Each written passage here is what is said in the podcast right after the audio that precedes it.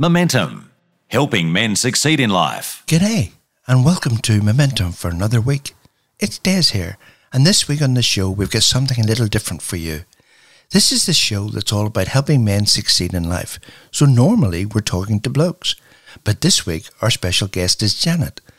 Last week we spoke to Wayne about his life's journey, and this week we're getting a different perspective from Wayne's wife Janet. I started out by asking Janet about her formative years and what they were like. Grew up in Melbourne. I was there till I was 10. Right. At that point, yes, my father was working. He was Department of Defence or something like that. I think he was working, and my mum was a teacher. Yes. And there were 5 kids, so I was one of 5. Wow. Dad and Mum, they felt the calling to go and plant a church in Canberra. So when you're 10, doesn't really, you don't even really know where Canberra is. Yes, however, right. They decided to move the whole family to Canberra. Wow, with 5 kids. To plant a church, 5 kids. And from 10 on, I lived in Canberra, and for the next 18 years I lived in Canberra. Wow. Growing up as a pastor's child, it's got pros and cons to it. Yes. My dad was a very passionate, jolly preacher and was fired up all the time and very much an encourager. Dad was incredible. And Mum, Mum I think still did relief teaching but was also pastoring. So she would preach as well. So I sort of grew up knowing, both sexes preaching. I was comfortable with that. We were all musicians, so we'd play in the band and do welcome and do everything as the family. And you did a small church. And so that's what I grew up in. My teens, I didn't really like that. Yeah. Being in the spotlight, I was considered, quote unquote, the black sheep. So I think my identity, I struggled with who I was and what that meant for me. Yes. Did a lot of clubbing, did a lot of, a bit of rebelling, and my poor mother praying all night for me. But I met a guy in the clubs at Canberra and married him. I think I was 21-ish, I was engaged then. Just sort of eventually my family, one sister moved back to Melbourne, started a family down there. My parents, I think when I was engaged, they were going back to Melbourne to be part of pastoring in a church down there. Yeah. And I was obviously engaged to a Canberran, so I was kind of, I'm staying here. And so 2 of my sisters and I stayed in Canberra. Right. And then, I was in Canberra for quite a while. I married my best friend, and he was an incredible man. Loved him to bits. We were really close. We had a lot in common. Yes. And he'd become a Christian, so... we had a great faith in common as well. Yeah, we had a great life, really. Both of us worked. At that point, we didn't really want children, so... and then really everything changed around 2002 where my father, whom I was extremely close to, and then my dad was diagnosed with a lung condition. And look, from that point on, I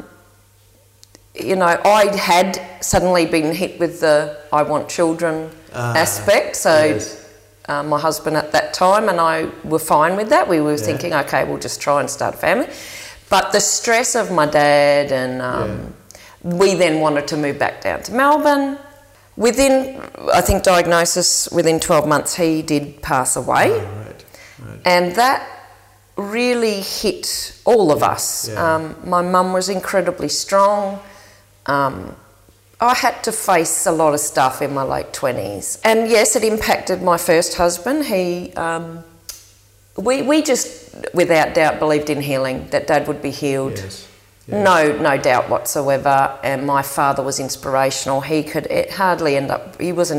suffocated basically in the end, could hardly breathe, but he was inspirational in that hospital bed. He was just a hero of mine, of the faith. And my dad you know, it was horrible to watch, but yes. I learnt a lot about faith journey then, and my first husband decided no, that God really wasn't for him, and saw that Dad wasn't healed. And so we moved back to Melbourne at that point, and to be with my dad, and he died within the 5 weeks of me being there, so I was with him every day, which was very special. And my first husband, within about 4 or 5 months, I noticed was drifting away from me emotionally. And I did suspect something going on with a work colleague of his.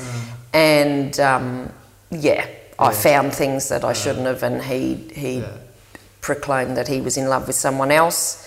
Within about 5 months, I sort of lost my dad and lost my best friend and my husband. Can you talk? So there you were, having gone through those two traumas of, you know, your husband declaring his relationship with somebody else, and your father passed away. So what happened in your world at that point? Well, I was left alone. I was left with a lot of grief, so sort of a double whammy, really, grieving the marriage. That went on for...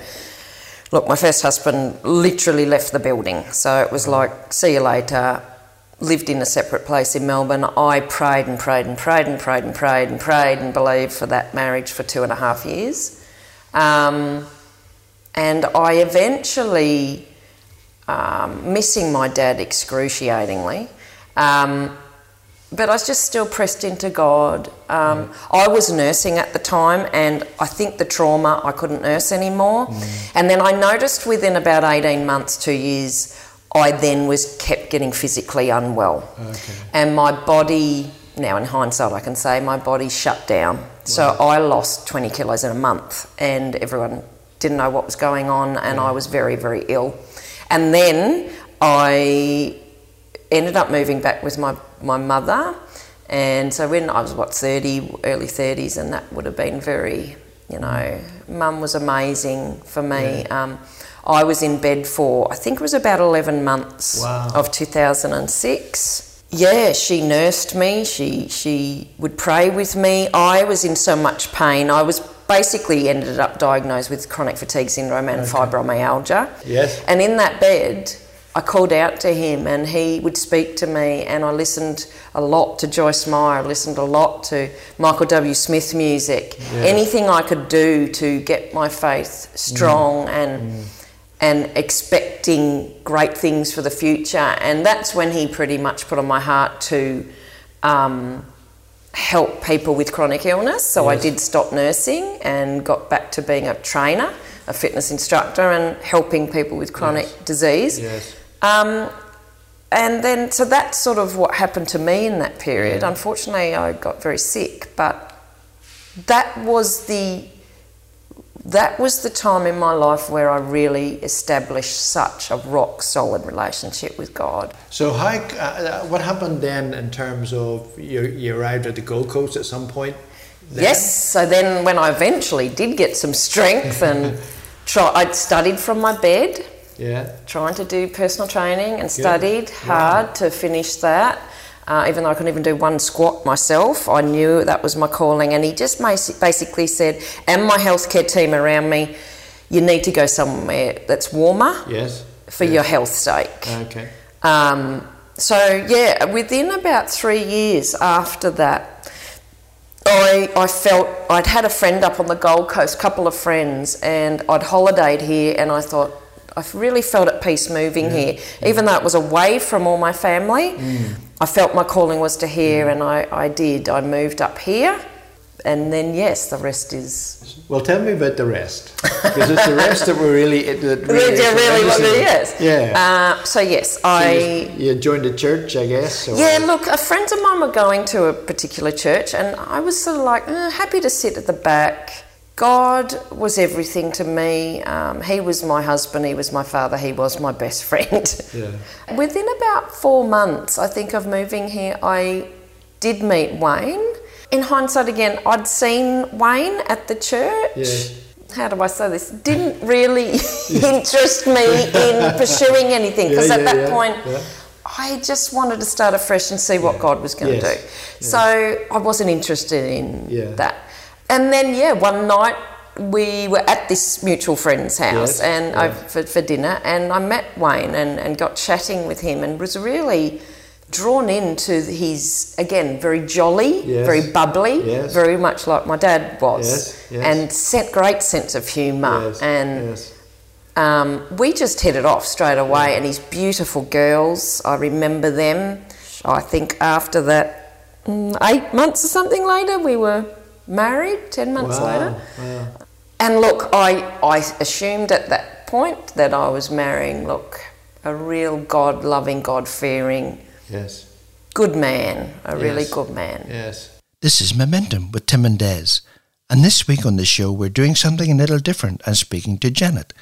Now, Janet is Wayne's wife. We spoke to Wayne last week, and as we continue with Janet's story, we pick up where she started getting a little fearful of Wayne as he reacted in anger to some of the stress points in his life. I think just gradually it was a beginning to be a bit scared of him. Okay. And his anger. Yes. And just... We hadn't seen that before. I hadn't seen that. Yeah. And it was like triggers. Yes. He'd be fine and then bang. It was a bit Dr. Jekyll and Mr. Hyde. It was, I didn't know when it was going to hit. So you didn't know what the triggers were? I didn't know until, we did kind of decipher what the three triggers were. Yeah. But I was just really shocked and surprised that I thought I'd started afresh and it was all good, but no, there was a lot of anger and a lot of... In a sense, Wayne was sort of pushing me away from him, trying to talk. I'm a talker and I like to dig deep into stuff and let's sort this out. I'm a peacemaker. I like peace in the home. I believe anything can be sorted out. Yes. I don't care if it takes 3 hours of conversation. You can still sort something out. Yes. And Wayne just didn't want to do that. Yes. So the more I pressed, it just didn't work, and it got... to the point that, after a few years, I was petrified of Wayne. Wow. And his responses. Yeah, you didn't know how he was going to react or... Correct. Yeah, wow. Yeah. So how did that make you feel as a person? Because there's probably a lot of guys listening to this show and they're saying, I can't talk to my wife because, I'd be embarrassed or, I don't want to face that reality. Yeah. Whatever it is...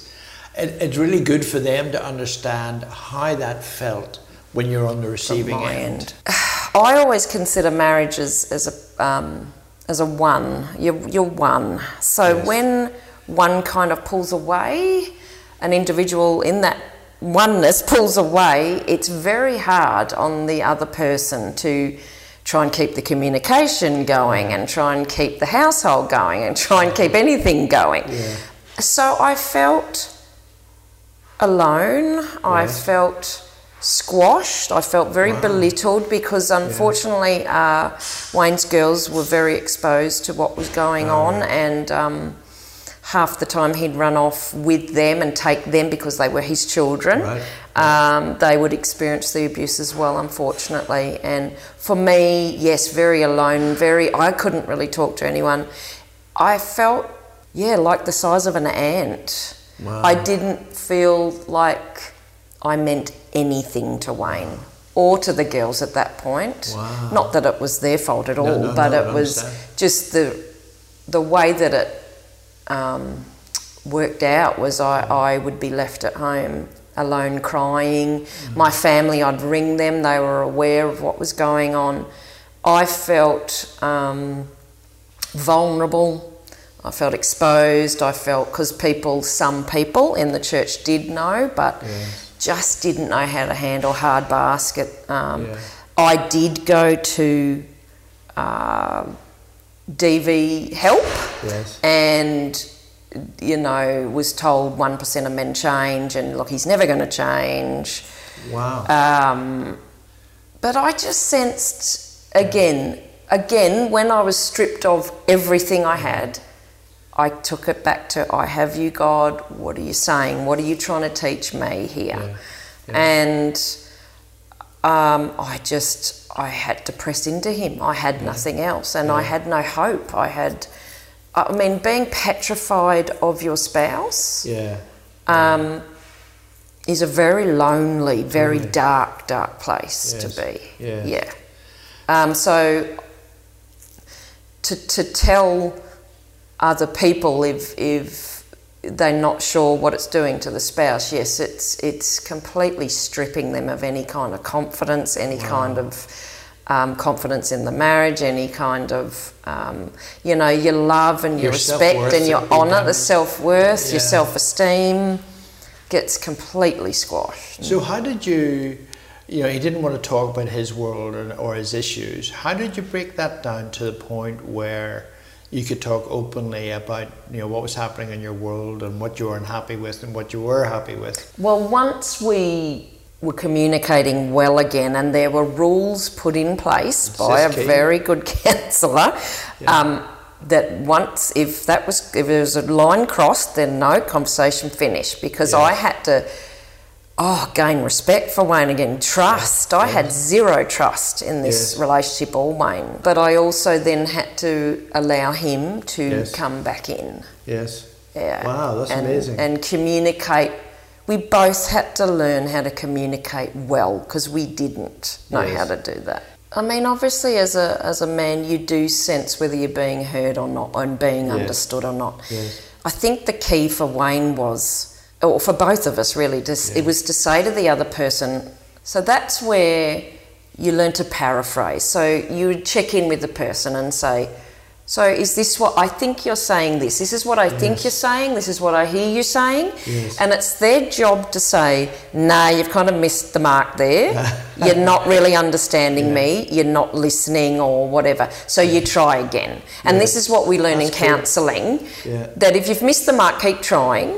Yeah. And so if you're a man saying, my wife just doesn't get me, I've given up, it's all hopeless. Well, no, I believe any relationship can come back to that raw fact of love and respect, that you can communicate well if you allow time and some grace. Yes. And your job to then is to say, no, you've missed the mark, can we try it again? Not just walk away and say, well, I'm not understood. Yeah. We still to this day, Wayne and I, make sure we've heard each other. So finally, tell me what your relationship is like now. As I said, Wayne is the most incredible person on the planet. Look, are we perfect? Far from it. But we have an amazing marriage. We've got a ministry now where both of us really feel we want to help people that are struggling in marriage, and really marriages that are dead. We have an incredible relationship, praise God, with our daughters, and between us, we're best friends, and we try and find the best in each other and try and encourage each other to communicate well. We understand that guys see in blue, women see in pink, and you've got to kind of blend. Yes, that's right. Blend that, and that's okay, and appreciate each other's differences. If I can say this, I think we've learnt to put each other first. It's Momentum with Tim and Des, and isn't that just the most amazing story of redemption and forgiveness?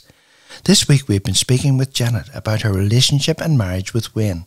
And next week on the show, we'll speak to them both together for an in-depth discussion about life, relationships and healing. Don't forget you can listen to today's chat with Janet on our website, or subscribe to Momentum Podcast wherever you get your podcasts. For more information, go to MomentumAustralia.org. You can also access a whole range of resources to help you on your journey, and to get in touch with the team at MomentumAustralia.org.